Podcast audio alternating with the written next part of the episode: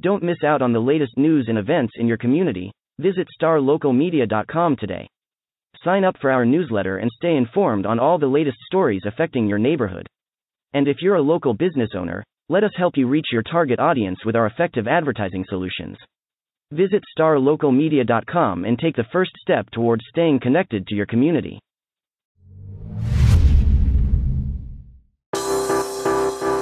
Today's episode of the Star Local Media High School Sports Podcast is brought to you by Baylor Scott and White Sports Performance Center, athletes made here. The Sports Performance Center was developed with one goal in mind to maximize human performance through movement and recovery. Their team of expert performance sports coaches and trainers will guide you to achieve your performance goals. That's the Baylor Scott and White Sports Performance Center located at the Star in Frisco. This episode is also brought to you by Allen Dental Studio, located off Bethany Drive in Allen. Their office was designed with you, the patient, in mind, which means an excellent and enjoyable experience. From cosmetics to implants, you deserve a perfect smile, and Allen Dental Studio can make that happen. Also, don't want to leave out another longtime friend of the podcast, Texsen Senior Residential Care Homes. With locations in Carrollton and Dallas, Texsen Senior Residential Care Homes offers an affordable, high quality alternative to senior living. Call now at 469 400 7650. That's Texsen, spelled T E X S E N, Texsen Senior Residential Care Homes.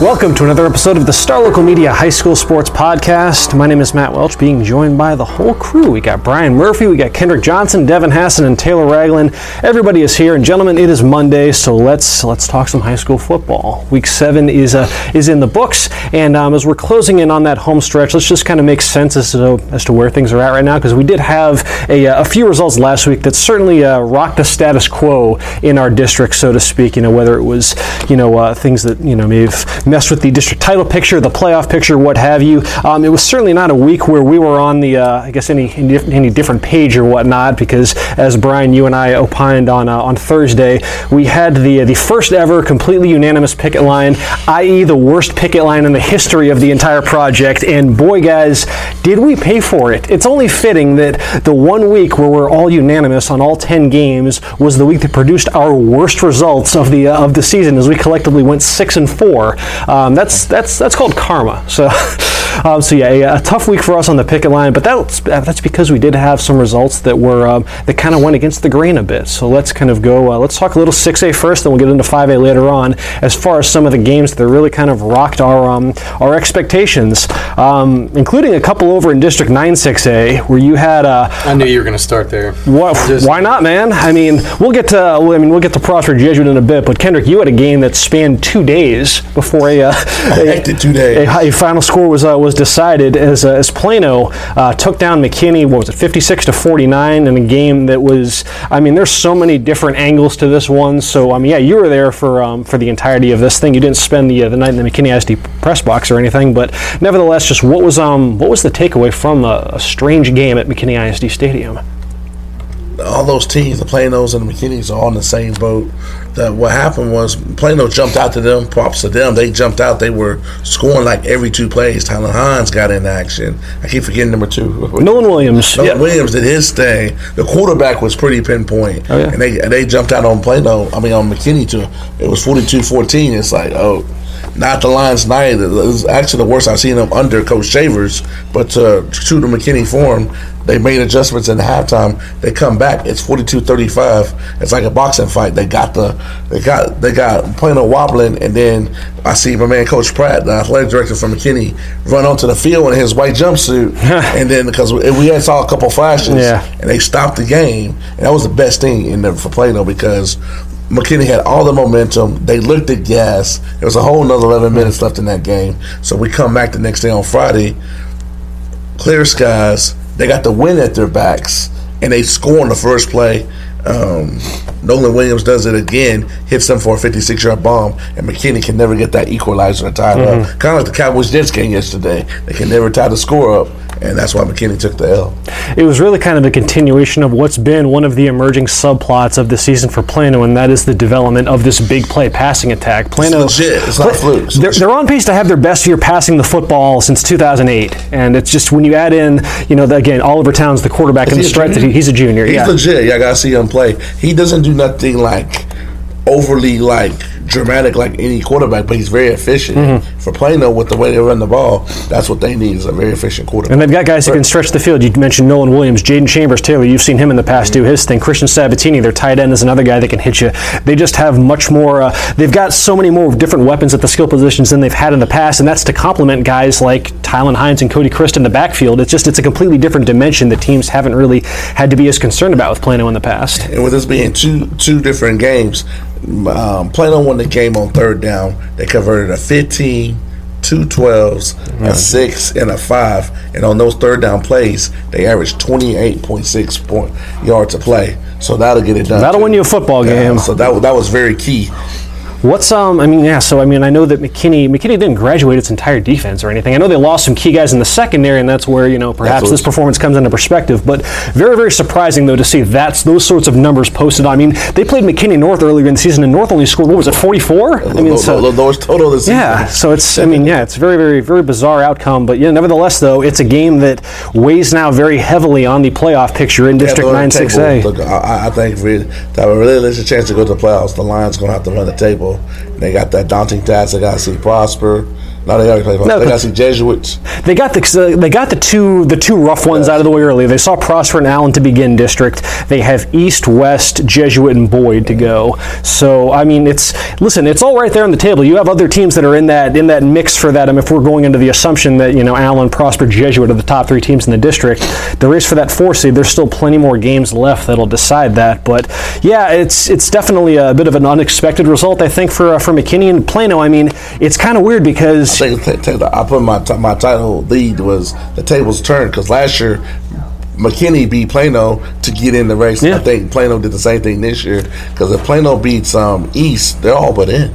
And uh, all of a sudden now, yeah, I mean, Taylor, you can speak to this a little bit. Just the, the Plano East, Plano, uh, Plano Senior game has so much weight on it now because, I mean, as, as down as we've been collectively on Plano ISD in the podcast, I mean, you look up and Plano's tied for third now in district at 2 and 1. And, you know, East already has a big win over Boyd. I mean, it's very conceivable that this could be a playoff eliminator on Friday. Yeah, and I think the big thing is you talk about a team that's already gotten the, the rough ones out of the way. East is the same way. You know, they took care of business against Boyd. Now you've played Allen and Prosper. Um, you know, ideally with the bye week and then you know a game against a game against Allen. It's it's almost like a bye week. It's not, but you know a, a lot of things are different in a game like that. Um, I'm sure they're hoping that Dylan Hayden you know, feels a little bit better after that injury that he sustained in the Boyd game. I don't think he's been right yet. He's played No, since Joey, then. Joey said after, as much Yeah. after the Allen game that he just hasn't been the same since that hit. So, I mean, if, if you're East, you got to be hoping that maybe this is the week that he really kind of feels like himself. It's his non-throwing shoulder, Mm-hmm. but running is such a huge part of what he brings to that East team that. You know, I, I- I don't want to say that he's scared, but there's even subconscious because he's a tough runner. He likes Mm-hmm. to mix it up. So subconsciously, you think there might be something where it's like, you know, he he wants to do it, but his body's just not quite there. So, He did but get yeah, depleted. Like literally, he had both his feet went off the ground. And Yeah, it was bad. Mm-hmm. But I mean, it's yeah. I mean, uh, Friday if Plano wins three and one, You're feeling pretty good if you're playing on really them. good, and you've beaten you know some teams that were supposed to be in the mix. And if East wins, you know you're sitting there thinking like we're right back Yeah. in it. We're two and two. I- We've beaten Boyd and Plano. We've lost to the teams we're supposed to lost to lose to, whatever. Mm-hmm. But you know we're right back in it, and we've beaten a couple teams. Especially that Boyd win will look huge. You know if Yeah. if East beats Plano, because then it's like you've really taken out a couple teams that are right there on the bubble with you. and, and if any of those teams can get to four wins, that's that's almost a shoe in. Mm-hmm. Yeah. Four four is the magic number. It's it's going to be interesting Friday, I think, with Plano and East, just because that Plano offense, you know, you, you get past the Allens and the Prospers, and now you know you put up 56 points. But you know that East defense, kind of, it's the opposite. You know, they got blown out by Prosper and Allen. I mean, like most teams are going to do, except for Jesuit, clearly, which I'm mm-hmm. sure we'll get to. But now that East defense is good. You know, they're solid. You know, how are they going to respond to? Getting punched in the mouth by some of the elite teams coming back against the Plano team that everybody's hyping up. I'm sure most people are taking Plano in this game, but that East defense, if they can get, you know, it's going to depend on on what Kayvon Hamilton's status is too. He's been out. They're a little banged up in the secondary yeah. too. Yeah, so I mean that those injuries could hurt them, um, but I don't know. Yeah, it's a, it's a huge one. The winner of this game, it, it's tough because Plano I think inserts itself into really serious playoff contender. Like would have to mess something up not to make it at that point. But East, if they win, then both are two and two, and we have even more chaos. So bizarre. Like I can't imagine. Like between the Plano West game and then the McKinney game. I mean, neither of these games are doing any uh, any wonders for Jadon McCullough's blood pressure. But nevertheless, I mean, they're uh, yeah, they're they they control their own destiny relative Yep. to a playoff spot. Which you know, a few weeks into the season, it did Yeah. not look like that was going to be the Yeah, case. and I would take them over like Boyd right now. I would take Yeah. them. I mean, it they look good. Fair play to Plano, man. Brian. You alluded to it at the start of the podcast, dude. What the hell happened to Prosper? So okay, so when they beat Flower Mound and they beat McKinney, you know the key to that was good running game, and then they forced a lot of turnovers. Well, the opposite happened to Prosper this past week. You know, the second play of the game, Jackson Berry throws a pick. A couple, pl- few plays later, you know, Jesuit just runs down their throat, uh, and that was the kind of the theme, especially early in the game. They just ran down Prosper's throat, Yeah. and uh, it was twenty to nothing before you could even blink. Um, and Pros- you know, after that interception, you know, the next two Prosper drives ended in punts. Uh, and it wasn't even just EJ Smith. EJ Smith Oh, no. were touchdowns. He was- and we talked about yeah. it too. We, you, you mentioned how Jake Taylor, Yeah. you know, would be maybe the guy that they would have to worry about, and he rushes for 150 yards and two touchdowns. You know, almost seven and a half yards per carry. Yes, Like yeah. they, you look at EJ's final numbers, and like they actually did a, a respectable job against him on the ground. At least he had 93 yards on 22 carries. I mean, less than four and a half yards per Mm-hmm. when carry. you're running the ball 40, what, 43 times, Oh, yeah. it is, for almost 300 yards, you're going to win the game. Yeah. And if you, especially if you're forcing, you know, some of those those turnovers kind of happened once the score was kind of out of reach. Uh, but you, you know, you can't give them good field position, and if you can't stop that run, that two-headed monster. And JT Lane, he was shut down, man. You know, you know Prosper in the past. They've Mm-hmm. they've liked to use that running game with, with other guys, and you know, JT Lane had 46, 46 yards on ten carries. A lot of that's because you're playing from behind. Uh, it's not you know it's not ideal when you're down twenty to nothing. You know, in the first quarter, that's your game plan gets thrown out the window at that point. But and you know Jackson Berry, you know I, I wasn't at the game, but he had a, a couple or he had a lost a fumble in this one as well. So it's you know, maybe trying to make plays happen once you're kind of kicked in the mouth, and that's some, uh, you know, a place where Prosper hasn't been. no, no, first adversity they faced all Oh, season. Yeah, no doubt. And maybe this could be what they needed. Mm-hmm. You know, I, I still think obviously we all think they lose to Allen, you know, later in the year, but you know, maybe this this game will help them, you know, win more than just one playoff game. Who knows? Maybe they'll. We'll, we'll see. It might help them in November. You know, losing the way now, I, and I saw. I think it was Diggs tweeted it. You know, a loss in October could help them in November. Well, because the reason why is It- it because does. it would take them off of the side of the bracket in Division Two that Longview would theoretically be on. So, yeah, when you don't have to see Longview until potentially the uh, you know the regional final, I- that's a that's I a was- huge win. I was at that game last year Yeah. against Longview, and that was that's not what they want. So, but yeah, Penn State champs. Though. That yeah. But yeah, just uh, I mean, such an uncharacteristic showing from Prosper in all areas. Like I'm not sure what part of that equation is more unexpected: the fact that the defense allowed 41 points, or that the offense only scored 14 against a Jesuit program that I mean, I don't know. Traditionally, just the the MO's never been J- uh, defense with uh, when it comes to Jesuit, but that's to hold the playmakers that Prosper has because they had all their horses. I mean, it was Jackson Berry, J.T. Lane, Tyler Bailey, Hayden Metcalf, and There no injuries. No, they I saw the stat. they I, just I, got I, beat. asked Matt like, is it just injuries? Or They just got they just clean beat them. just got destroyed. Yeah. Jesuit's just up. solid. Oh yeah, I mean, they're I've so only- efficient in what they do. I've they only do. seen them against Plano West, which you know, to be fair, they didn't exactly go all the way down the playbook for for that Plano West game. But it, it's just a matter of I think they have enough around EJ Mm-hmm. to where you know Jake Taylor and, and everybody else. I mean, even that passing game is fine. Like you have to worry about so many things, and they have so many just good, solid football players that they'll just they'll just efficient you to death, and they you know they don't make a whole lot of mistakes.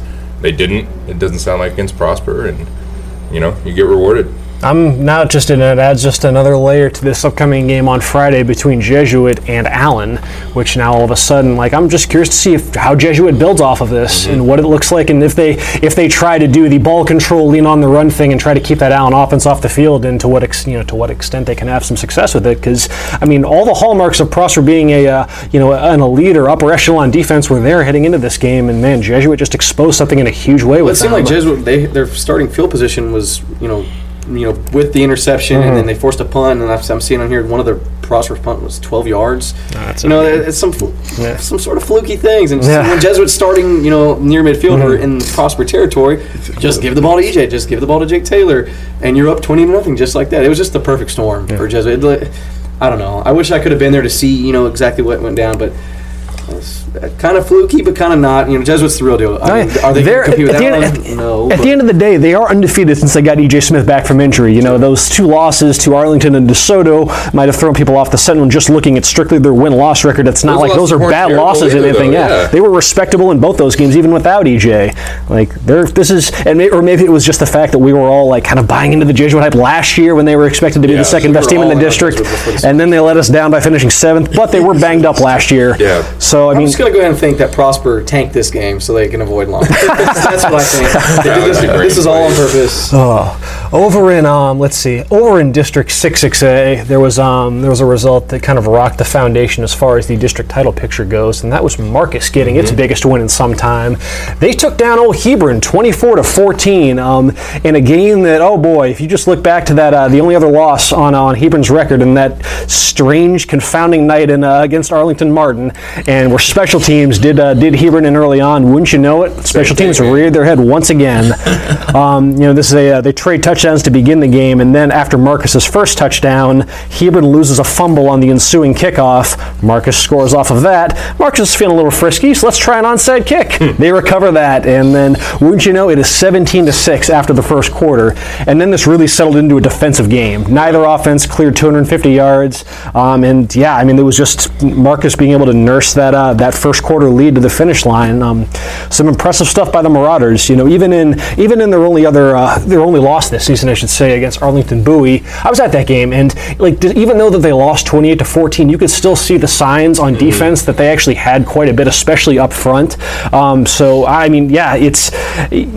I don't know, just the, in Hebron's offense has just run so hot and cold. It feels like that it was just kind of uh, yeah. I mean, it was a very worthy uh, worthy effort by that Marcus defense to hold them in check. And now all of a sudden, Marcus is in first place. The whole um, you know they're tied with Flower Mound, and you got the Mound Showdown next week. So if they can uh, if they can take care of business, albeit you know that's you know two uh, two tall orders this week with Marcus playing Coppell, Flower Mound playing Hebron. If they can take care of business, though, we got uh, the potential for the most uh, highly anticipated Mound Showdown in quite some time.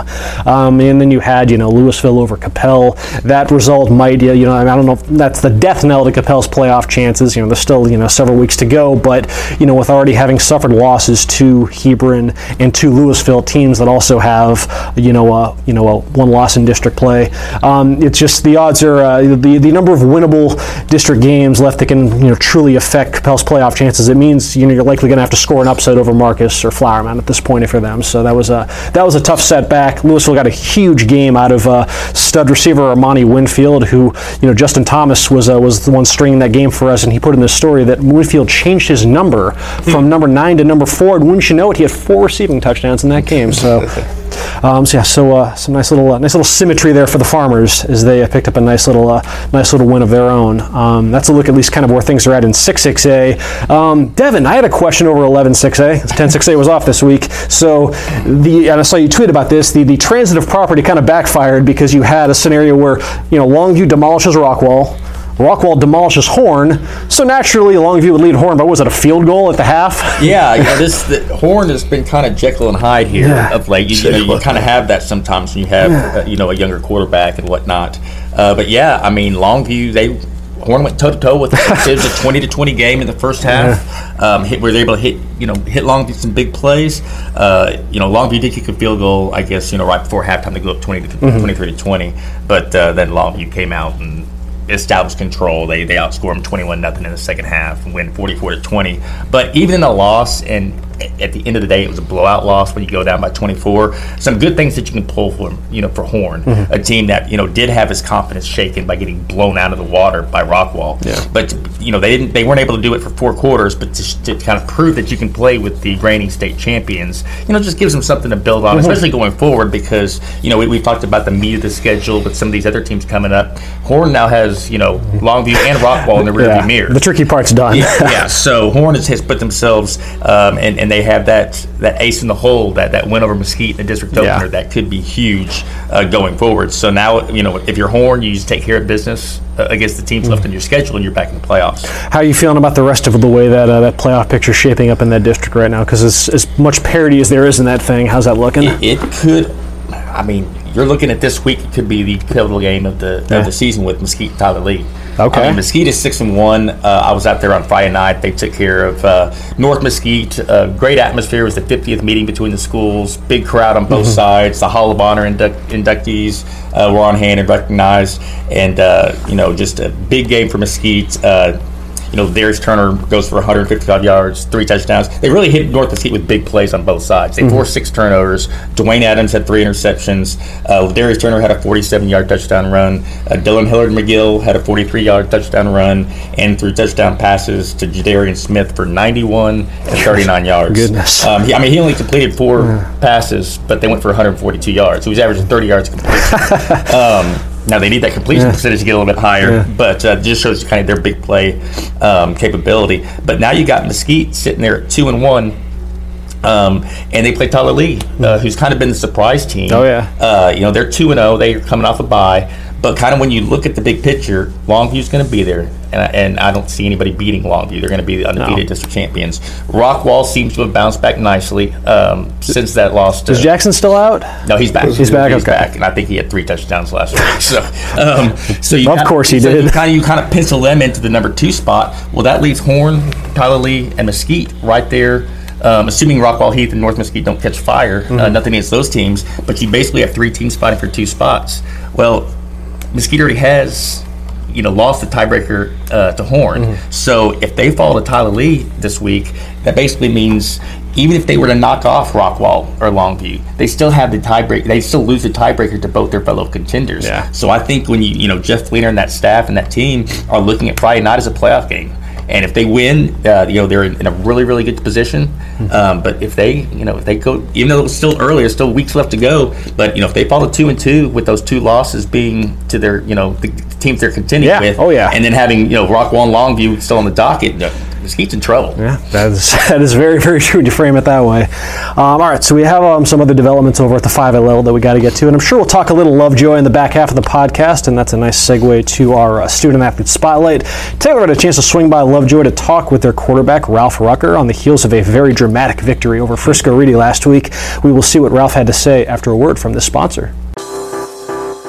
Today's podcast is brought to you by Star Local Media. 14 newspapers and websites with a print distribution of 270,000 homes and monthly page views of 600,000 online. Star Local Media, your community voice for news. And now, let's get back to the podcast. How's it going, everybody? Taylor Ragland out here at Lovejoy with Lovejoy Junior quarterback R.W. Rucker. Uh, coming off a big win over Frisco Reedy last week. Uh, one point. Uh, he led the uh, the game-winning drive uh, to take down the uh, the uh, Lions over there. So, um, you know, before we get into all that, let's start with. I know you're a multi-sport guy. You know, baseball guy, uh, wrestling guy. You know, a lot of a lot of hats around uh, Lovejoy for you for sure. So, you know, how does football kind of compare to those other sports, and, and how is it different for you? Yeah, um, football is more. I mean, it's more of a team compared to you know the other sports. Baseball super individual. Wrestling obviously is very individual. Um, but the, the way that we have to work together as a team and, and the way we got to push each other, like I can't do I can't do everything by myself. Reed needs me. Reed, I need Reed. Um, I mean, it's all everyone working together as one to, to do to do a job and not just relying on one person.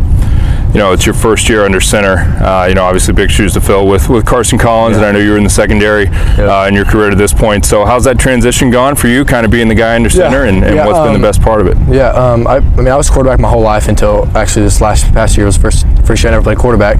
Um, but I mean, I, I knew I knew um, what I had to do. I did some catching up to with Carson. You know, obviously learning the learning the coverages and learning where to distribute on certain coverages and, and knowing what I need to do. Um, which which Carson in front of me mentored me and helped me through it, and I learned a lot from him. Um, but yeah, um, yeah.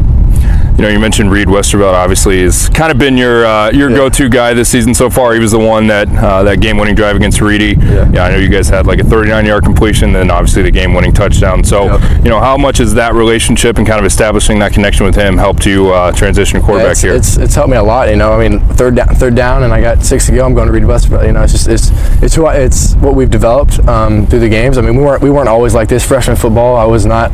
Me and Reed were not they had the same thing we have now, but uh, we've grown, and um, yeah, yeah, we're just doing our thing, I guess. I mentioned last week, obviously a huge win for you guys over Reedy. I know they got you guys last season. Um, You know that's a different program over there, but still a, a big win for you guys. So, you know what was kind of going through your head that that last drive under two minutes to go? You know, no timeouts. Um, you know, down a score. You know, what are you thinking, and, and how did you guys get it done? Yeah, I mean, us juniors and seniors this year. I mean, we had we had some bittersweet taste in our mouth from last year, and, and we were going into the game that that ain't gonna happen. Um, you know, going going to that last drive, and we, we the first half we were good. The second half, you know, we were struggling a little bit. But I mean, bring the guys together and say, hey, man, this is it. This is what we we have a job to do for for not just us, but our families and our community. So let's get this done and stay calm, stay cool, and let's get this thing done. you know, big win for uh, postseason implications and, and obviously a bunch of games left. But, you know, how much momentum do you feel like that gives you guys getting that win and, and kind of getting off to, uh, you know, a better start after Yeah. I know you, uh, you know, you had the win over the second year program, but, you know, that loss to Braswell obviously stung. So how good was it to kind of get back on track against a real uh, competitive program? It felt good, and it was, I think it's what we needed. A little jump, even though we didn't. Not everyone performed well. Obviously, our offense didn't perform as how we wanted, but our defense stepped up for us, and uh, it just shows us that not everyone has to play perfect for us to get a W. And so it just shows how much we need to come together and, and let's build off this and let's go chase that district championship. you know, a couple big ones late in the year, but you know, you don't want to overlook, uh, especially a team like Princeton. Yeah. Uh, you know, I know they've snuck up on a couple people and, and have been pretty competitive, even though they haven't really, you know, gotten the wins to show for it. So, what do you Yeah. kind of expect out of Princeton, and, and what's kind of y'all's game plan? Just sticking that last week. la- la- Last week we moved on.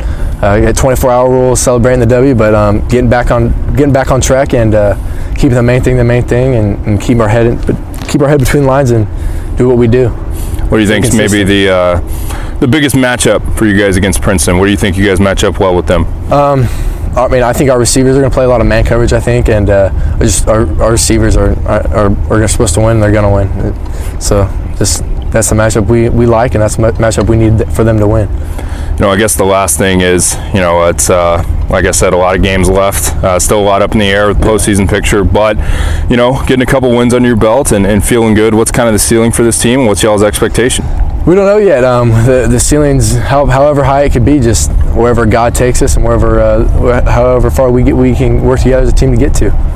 Absolutely, man. Thanks, RW. Yes, sir. Uh, it's been RW Rucker out here at Lovejoy, uh, quarterback for the Leopards. They'll take on Princeton this week. Uh, for now, we'll get back to the podcast. Sir. Big thanks to Ralph Rucker for taking the time to chat with Taylor for our student athlete spotlight. Uh, gentlemen, let's keep this rolling. Let's talk some 5A. And you know what? We can pick right up there with Lovejoy and talk a little 7-5A Division 2 because that was certainly the most uh, eye-catching result of the uh, of the district schedule last week within 7-5A D2. Lovejoy 20, Frisco Reedy 19. Taylor, you were there. You were on the field when that touchdown was scored. Um, so what was the uh, yeah? Just talk about the the energy of, of that of that victory. It was, you know, the one thing that you know, talking to Rucker after that game, you know, not even for the for the podcast today, was they they really feel like that's kind of lit a fire under them and given them some momentum, you know, in what's been a really up and down seven five AD two. Because now you look at Reedy with two losses, you know, Lovejoy. Um, loses to Braswell, then beats Reedy, so that's a, a split with two postseason teams. Frisco is really the only sure thing um, in that district. so, if you're Lovejoy, and and you come out of that game, you know, winning a game that it for most of the most of the time didn't look like you would because it was a really strange game in that it was kind of like whoever got the last big swing of momentum was going to ride that and win. And it seemed like in the third quarter, Reedy got it when Jack Pruitt, I think it was, picked off Rucker and went like 74 yards for a touchdown. Reedy was up 16 to 10 or something like that, or 16 to 14. I think it was 16 to 14. Yeah, because then they a field goal and then Lovejoy scored. So it, it looked like that had kind of deflated Lovejoy. Rucker eventually threw another interception in the fourth quarter. Um, and then rebounded obviously with that last drive. They get the ball back with less than two minutes left, no timeouts. He leads them all the way down with his favorite uh, target, Reed Westervelt. That's become a nice little Oh, yeah. duo for them. You Those two are great in seven on seven together. Lovejoy is known, I guess, as kind of always having a nice crop of receivers, and, and Westervelt's definitely been the guy that's kind of risen up to be that go-to guy, that Bo Ivanelli or whoever it was, you know, uh, last season. But man, I, I don't know. I mean, that's a great win for Lovejoy. Like I said, it, it's got to give them some momentum moving forward, but you know, they still got to beat you know some really good teams to, to get in the postseason. That Braswell loss is going to hurt. So, I mean, I, I'm curious to get your opinion on on Reedy and Braswell because I've I've thrown the book out the window with trying to pick games in this district anymore because it, it like Reedy's a very good football team. Braswell, it, it feels like even more than we thought. That group of like Reedy, Braswell, Denison, Lovejoy is just one big amalgamation of one score teams, and that's been proven thus far. You know, Lovejoy lost to Braswell by a score, beat Reedy by a point.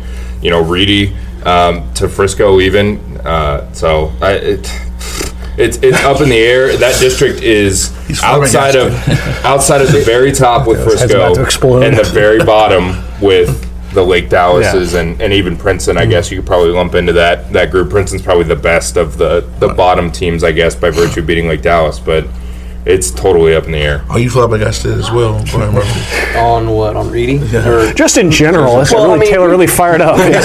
we were warned before the season. Chad Cole says for the first time ever, this Reedy football team is overrated. Those were that was his exact words. And I was we were. It's a nice quote. It, Yeah. it was, and he was not wrong. I mean, obviously. so you look at Frisco, Denison, Lovejoy, Braswell, Reedy. That's mm-hmm. five teams. One of those teams isn't going to make the playoffs. A really good team. is not Oh, yes, make a really, really good team. A team with a winning record won't Yeah. make the playoffs in this district. Frisco, they're a lock, most likely district champions. Yeah. Uh, I don't see anyone losing uh, to them. They've already beaten Reedy and, and uh, Once, Braswell. if they can clear Denison on Friday, then Yeah. that'll be the last hurdle. for sure. And then, so that game for Denison is really big there because that could push them back close to fourth or fifth next Mm-hmm. to Reedy. But I mean, we're looking at it right now, and is Reedy going to be that team left out? I mean, they do have the win over Denison, which does help. they do, and all of their Mm. four of their five district games have been by one score. Even against Lake Dallas, Mm-hmm. you know, And- against Denison on the road. It's like, what is this team, man? Like, Who are they? who are they? You can't figure them out. Because it's wild. Because at the same time, they could be undefeated in district, and you can argue they should be. Yeah. They were in position to to beat both Frisco and Lovejoy Well, inside the final minute. Frisco, the first half, they got absolutely Yeah. slaughtered. They and did. then the second I would say half, especially that Lovejoy Frisco. game. I don't, I don't know what Reedy Yeah. is, and I was at Yeah. that Frisco game, and it makes no sense. And they could be undefeated. Mm. They could also be one in Yep. one in four. Yeah, one in four right now in district play because they played five district games already. It's It- crazy. it- It's just- either way, It's going to get even worse too because Lovejoy still has Denison and Frisco. Lovejoy ends with Frisco. There Yeah. could be a scenario where Lovejoy's like, "Crap, we got to beat Frisco," you know, to to get in or to be whatever we want to be. But that's not out of the realm of possibility. I, I mean, I I think Frisco goes undefeated just They based on what they've shown. And but I mean, after Braswell, Reedy has Lebanon Trail and Princeton, which Yeah. we think would be two blowout wins, Yeah. convincing wins. So that would put them at five. I think if the Reedy- magic number of wins is five, yeah. really, in this district. if Reedy so beats Braswell this week, They're- oh, they're- I think they're they're They're- they're, they're- a postseason team, and, and all of this will be not forgotten. But I, I think we've been, you know, just to kind of piggyback off what you said. I think we've been a little unfair to Reedy just based on what they were last Yeah. year. They're just not the same team, but that doesn't mean they're bad. They're a very good. they're still a really good team. They're just, not. Yeah, they're not going to go four rounds deep like the they did last ghost year. of the ghost of what they were last year has kind of lingered over everybody's expectations for them in probably a pretty unfair Yeah, way. And me and Yeah. Cole have talked about it. It's, it's you know it's a blessing and a curse at the same time. Yeah, that, that year was so awesome last mm. year. It really you know set the standard, set the precedent. But then when most of those guys graduate, the next year you're going to go through some pains. It's like, well, Yeah. what is this team? well, why aren't you this good again? Yeah. yeah, So why aren't you 14 and 0 and almost beating Aledo in the fourth round? What's wrong with you? Now you're losing to to Lovejoy and I don't know. It's- Speaking it's of pains, we can briefly touch on poor Lake Dallas. I mean, it's they're done. They're they're, done. yeah. I mean, Not they're for long, I hope. They're, they're not. They're not. They're not making the postseason. I don't think at this point. It, it's it's impossible Oh, with that don't loss to. Princeton, especially, and it it's a shame because Brandon Ingle has been so you know wishy washy with his health, and and it's kind of a what might have been, but I don't even think he would have saved him. I think they were just down from the beginning, maybe even more than we thought, just with youth and stuff. But you know, Trevor Moon's been decent. He's coming back. And he's the quarterback now. They're building Yeah. for the future. He's a junior, so they're they're Yeah, letting Brandon him run the Ingle's show for the rest of the quarterback way. Any longer, so you can look forward to some some Trevor Moon growth potentially if you're a Lake Dallas fan, and, and that's about it. Unfortunately, Did they beat? Did they beat Memorial this weekend? Yeah, stop it. stop it. So that's, that, that's a segue for us to switch gears to the to the big boys in seven five A. Yeah, I got a nice little three nice little uh, three horse race developing for the uh, for the district title over in seven five A D one. And we had we had some uh, undercover uh, shout outs. I'm sitting there talking to North. They did what they do. They won by 62 on, over uh, Wylie East, beating them by 58 points or more for the second consecutive season after beating them 90 32 last year. And they like, why is that Devin Hassan guy act like we're not good enough to beat P- Poteet and John Tyler? Tell him to come to one of our games. so that's coming from Dylan Markowitz. McKinney folks get so defensive and they call us out. They've called me out. kidding, now man. they're calling Devin out. the nicest guy around. Act But, like but, you, but you know the common denominator is y'all calling out North and they be beating your team. That, I'm just saying. What happened during softball season? that ain't none of my business though. Well, we'll, It's football we'll season, Focus on football It's right football. now. yeah, yeah. And, and, you know these guys' heads were about to explode trying to get the district race, you know, over there. No head, you know, head explosions here. It's two very clear cut tiers. Yeah. I mean, you know, McKinney North and John Tyler at three and zero, Poteet at two and zero, West Mesquite at one and one. Mm-hmm. Um, you know, and, and the thing is, of that top four, only John Tyler and West Mesquite have played each other. Yeah. Um, and that was a great game that saw West Mesquite had a chance to win at the end. Wow. And Tyler uh, were- was intercepted with 14 seconds left, and John Tyler was able to escape uh, 39-36. But uh, like I say, um, the meat of the schedule is still, is still ahead, and we have a lot of really good matchups to look forward to. Um, yes, I, I do think McKinney North will beat John Tyler, Dylan. and Chris, you're wondering. I, I- I- I will see. We'll see about Poteet again. I think this is a Poteet, a Poteet team that's rounding into form. Uh-huh. You know, they got to an 0 3 start. Mm-hmm. You know, they lost to Denton Ryan. Bad loss to Waxahachie, a one and five Waxahachie team, and then lost to a good Mansfield Summit team that's five and one. Hey, I'm on Um, record. I called it. I told you, Poteet, McKinney North, district title, last game of the season. But in those games, Seth, Seth McGowan, their outstanding running back, didn't play against Denton Ryan. Yeah. He only got 12 carries against Waxahachie and didn't play against Mansfield Summit. They got him back. Jalen Police, their quarterback, had some got some experience. Uh, he's a first year starter, and since then uh, they beat Tyler Lee, a, a five and one Tyler Lee, Lee team, uh, 19 to 14. Took care of Sherman, took care of Texas High last week, 55 to 10. Since getting Seth McGowan back, he goes 26 for 175 and a touchdown against Tyler Lee, 22 for 211 and two touchdowns um, against Sherman, and then on nine carries last week, 189 yards and four touchdowns. So, I mean, having him back has made a huge difference. Again, their defense uh, is growing up. Uh, that's some younger guys there. The rest of their offense, again, with Jalen Police at quarterback, uh, Tristan Golightly is really coming coming to his own on the outside.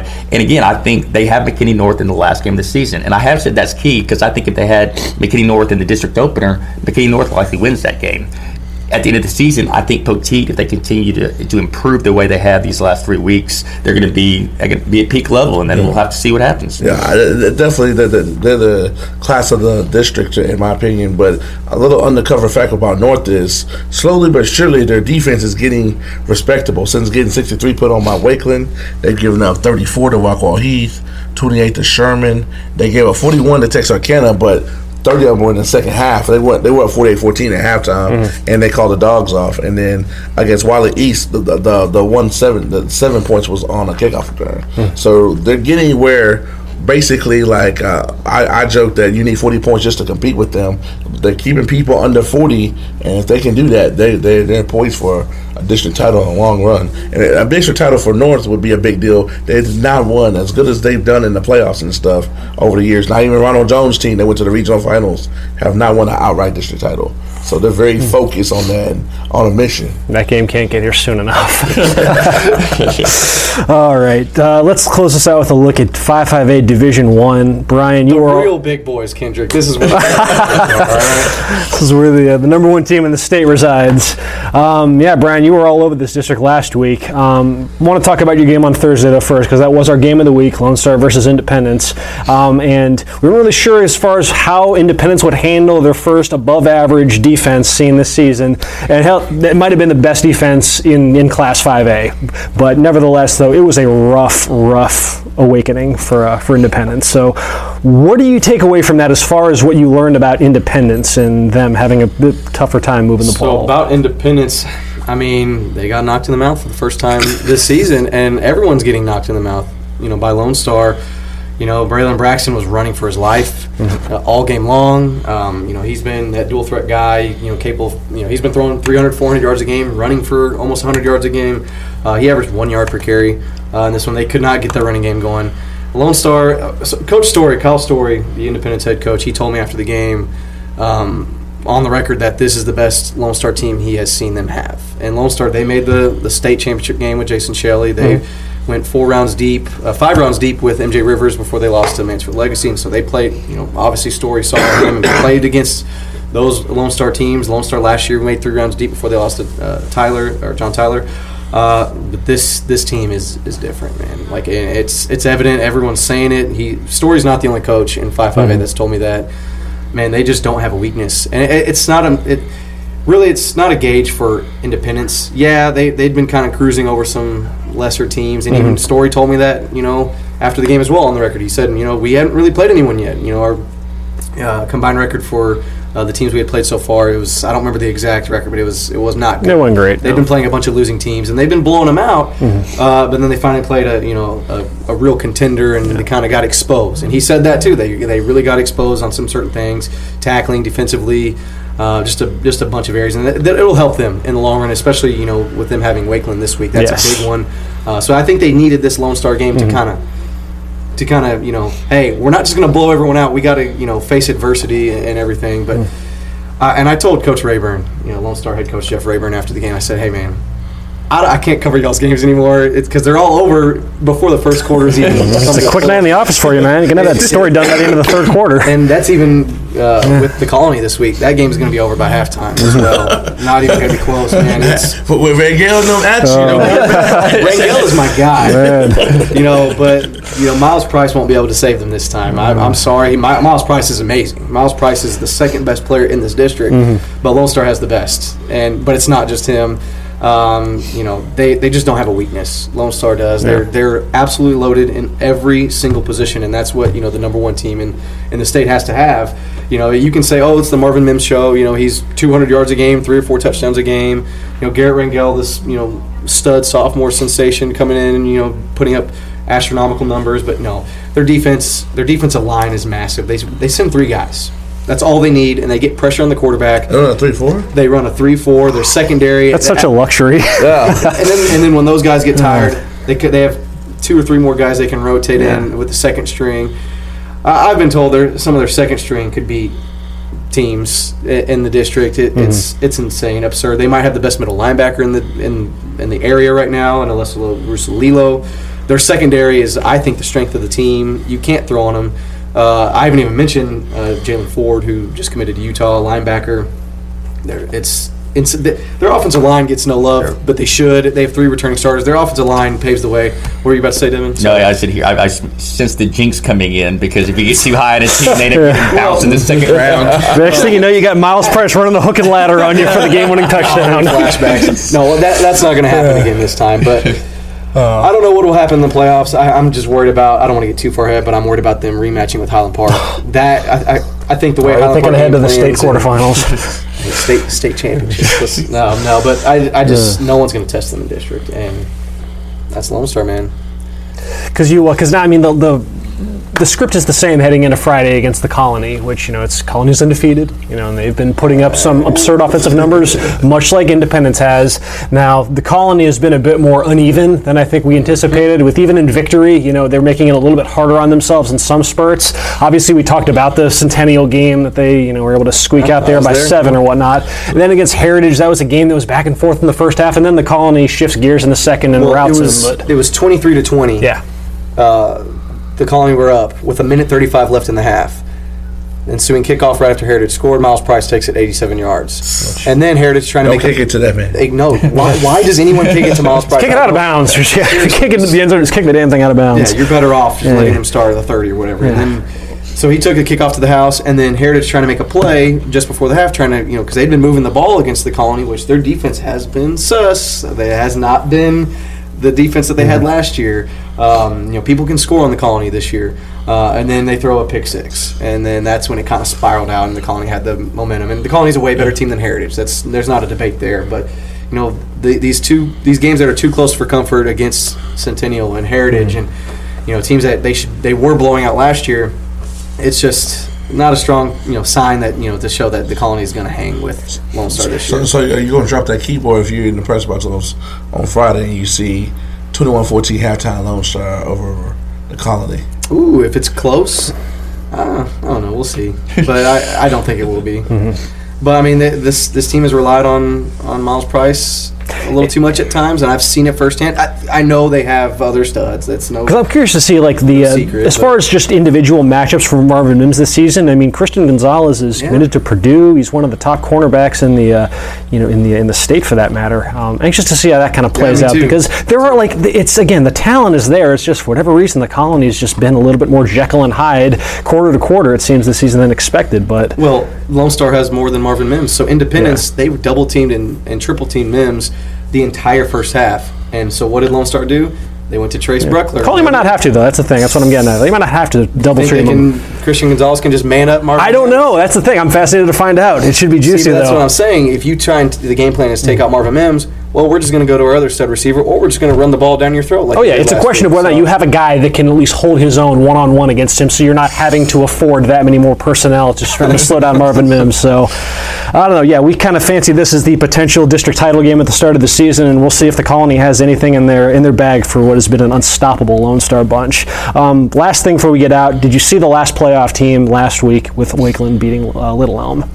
I, no one expected that. You know, I, I mean, Wakeland pretty much solidified themselves as a playoff team hmm. with that win. And Little Elm, granted, they've already gotten Lone Star and Wakeland out of the way. That game against the Colony is going to be really big later on. But man, that was that was a weird game. Mm-hmm. You know, um, you don't see Ryan Watts get burned too often, but Kevin Rochelle beat him on a 27-yard touchdown. That kind of just summed things up. If even if your bet when your best player is, mm-hmm. is is getting you know beat pretty good and it, Little Elm just couldn't move the ball. It was just it, it was weird and it was a statement win by Wakeland because they were fresh off that that loss to Lone Star last week. They really wanted they were really hungry. They really wanted to come out and and, and get a statement win and, and they got it. You know at Little Elm on the road and I we all picked Wakeland to win, but no one picked Wakeland to win by a million the way they did. this game was never in doubt.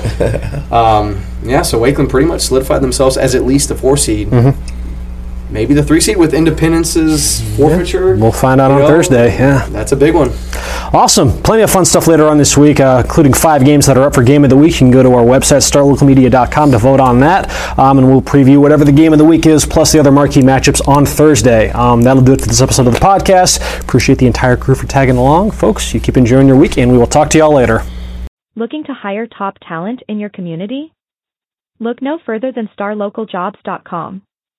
Our platform is specifically designed to connect local employers with qualified candidates in their area. With starlocaljobs.com, you can easily post job listings tailored to your specific needs and requirements.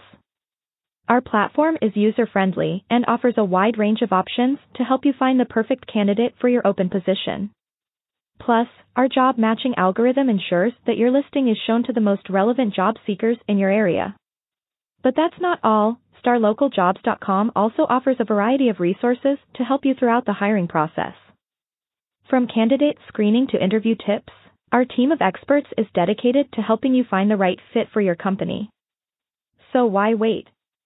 Join the thousands of satisfied employers who have found their ideal candidate through StarLocalJobs.com. Post your job listing today and start building your dream team.